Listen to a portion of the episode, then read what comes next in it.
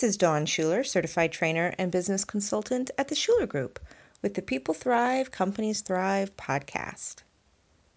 In today's episode, I want to talk about onboarding.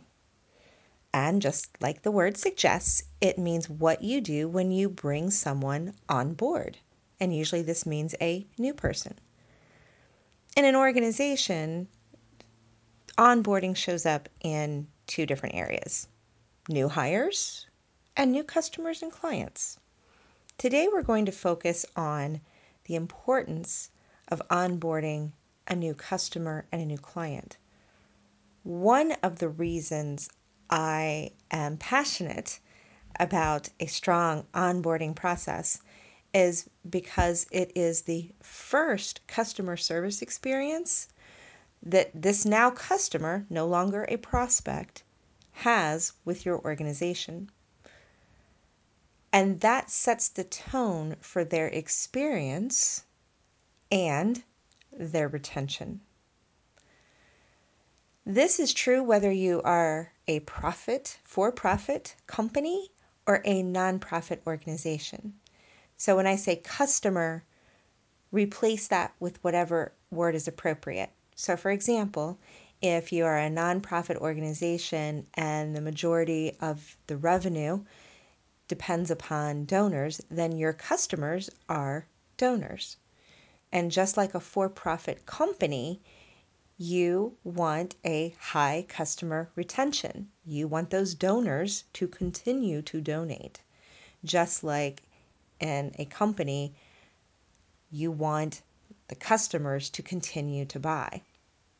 And a previous customer is 60 to 70% more likely to buy again. So, see why it's really important to focus on high customer retention? All right, let's go back to the idea of onboarding. That very first experience, their brand new customer, starts their customer journey. And this is your first opportunity to wow them. So, how do you do this? First, you want to think about the experience you want them to have. If you are an organization or a company that feels very strongly about service and providing excellent service, or in our case, one of our core values is extreme service, then that's going to impact the experience you want your customer to have. So, in the Shuler Group, for example, I want our customers, our clients, to be wowed. I want them to feel that they absolutely made the right decision in bringing in our firm for training or consulting. I want them to feel well taken care of, supported, many other things, but there's an experience there that I want them to have. And along with that are feelings I want them to feel. So that's the first part is what kind of experience do you want your customers to have? How do you want them to feel? Because this will determine the extent and the level you might go to, or obviously employees in your company might go to, in order to start providing that experience the moment they are experiencing your product or service, how does that happen? So, in our case, training and consulting, it doesn't normally happen the instant that someone quote unquote buys that consulting or that training program. However, what happens next is part of that whole experience in a more brick and mortar store with actual products and inventory, then that new customer's experience starts the moment they buy that product. So, what does that look like? The next thing you want to ask yourself is what do you want your new customer to be able to do? And oh my goodness, this there's it depends on on what you're selling, right? So let's go back to the the donor example. So what you want them to be able to do, so if if they're a new donor, then they have donated money or perhaps maybe they've agreed to. So if they've agreed to but haven't paid yet, well then what you want them to be able to do is to easily submit their donation. How does that happen? And then what happens next, and then next, and then next. And all of those are steps that should be part of your process that are part of your new customer onboarding experience. If you're a company that sells blenders or a Vitamix, well, what you want them to be able to do is to be able to unpack the box that they just bought and start using it right away. And that it's easy to use, easy to figure out. The next thing you want to ask yourself, and I alluded to this before, is what are the logical next steps?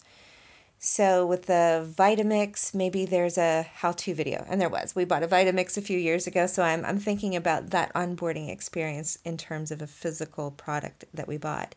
So there was a video on how to get started, how to navigate around the Vitamix because there were all these different settings. There was a cookbook. There were all sorts of things that they tried to to put in front of me information, resources, so that I would actually use the Vitamix. Because, yes, while it might be great just to sell it and get the money, if I'm not using it as a customer, I'm not becoming a raving fan, then I can't tell other people how wonderful having a Vitamix blender is. So it's not just that you sold it and who cares if they go home and take it out of the box. You actually do want them to go home and take it out of the box and use it and love using it and get excited about using it. So have that as part of the your idea of wanting them to use the product. Same thing with a donor. I'm going to use those two examples, a donor and a Vitamix. The donor wants to feel like they made an impact, that that money that they've just donated is going to a good cause, that it's going to be used well, that they can they can rest assured that they've done something good. Few years ago, we made a significant donation to an organization, and we, as part of that, we got um, we got an ad in the the gala program and I think we might have gotten a couple of other things. And so, of course, we submitted the, the ad for the program. But what I was really surprised at was that I didn't get a thank you letter or a card. I also didn't get any kind of a phone call or an email saying, Thank you so much for your donation. I already said I didn't get a thank you card, but it was more, and here's how we're going to use it here's how we're going to use the money that you donated to impact positively our organization. So the following year, when some of the people who had volunteered to call previous donors to ask for donations this current year, I said no. I would have donated if I had felt acknowledged and appreciated because worthy cause. And I still believe it was it's a worthy cause, but I really did not feel good about being a customer of theirs in terms of being a donor. It's those logical next steps and the process that you are building, whether you provide a service, whether you provide an in the world tangible product. What are those logical next steps? Going back to the Vitamix example, one of the logical next steps was you can join these various Vitamix recipe resource groups because now you've got this Vitamix and you've spent a few hundred dollars on it, and so you you want to get your money's worth. And here are some places to get great ideas, great recipes, connect with others. That was part of those next steps. And when you are formulating what those are, then think about how many of those can be automated. Hey, now that you've just joined our blah, blah, blah, blah, blah group, product, whatever it is, here are three things you can do to get off to a strong start right now. Whatever those three things could be. That email right there could be automated. You could also have something in there that's not quite so automated and impersonal. What about a phone call or a thank you card saying, We're so excited to have you as a new customer? We welcome you to the family. Just something like that. Everyone likes to feel acknowledged. And it, you cannot over acknowledge someone, I believe. Part of your onboarding process, the next question that you want to answer is how can your new customer get more support if it's needed? And what does that support come in the form of? Nowadays, you go onto many websites and there's a little chat icon right there to where you can get support. Sometimes it's 24 7, oftentimes it's not. But it will tell you if chat is offline or here are the best ways to contact us. Ideally, you have more than one. Some people want to be able to pick up the phone and talk to a human. Other people really don't want to talk to a human and they'd much rather deal with the impersonal chat bot or perhaps a customer service representative, but through chat.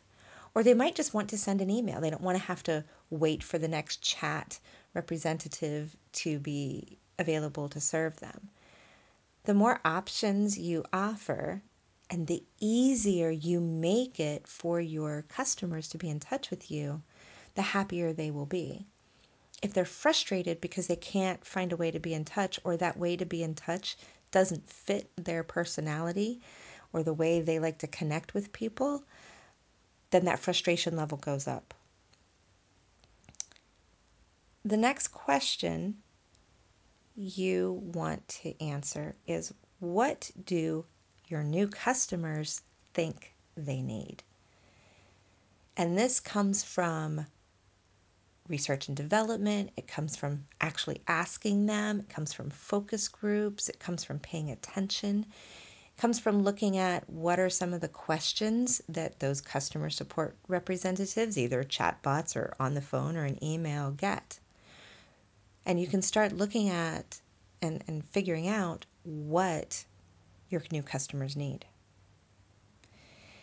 And then the last thing to look at is unless it's a very simple off the shelf product, if it's more complex, to see all the pieces that you need to address in onboarding a new customer, what are all the things they get, for lack of a better word? Is it multi part? Do they get multi pieces? Do are, are there several different facets to what they bought, what they signed up for? Going back to the donor example, what if um, with their $10,000 donation, they get a table at the annual gala and they get an ad in the program and they get an invitation to the semi annual golf tournament, whatever it might be. So, those are three or four different things. How do you address if they get those three or four different things? Some of them are going to want to know, they want they want it they want it confirmed that yes, I just donated this money and now I'm going to get those three or four things. And then, of course, if it's not all going to happen at once, like the golf tournament isn't going to be until four months from now, then letting them know we will be in touch with more information about the golf tournament and how you can get your tickets and register your guests, whatever it might be. So you look at everything they get and you put that in the process. The smoother and more detailed that is, the less likely it will happen that something drops off, drops out, and a mistake is made, or somebody doesn't feel taken care of or doesn't feel acknowledged. And then you look at how much of that can be automated. You don't want to autom- automate everything, I believe, because in this world where there is so much automation, sometimes it's nice when a human being actually takes the effort to reach out. Remember that happier customers mean returning customers, means referrals, and all of that, whether you're a profit or nonprofit, leads to a better bottom line. Happy customers, happy organization. If you'd like information on how to create an onboarding experience for your customers, please be in touch with us at www.theshulergroupllc.com and you will see that there are multiple ways to get in touch with us. We would love to help you design or to refine your existing customer onboarding experience because we are passionate about customer service. Until next time, may you thrive.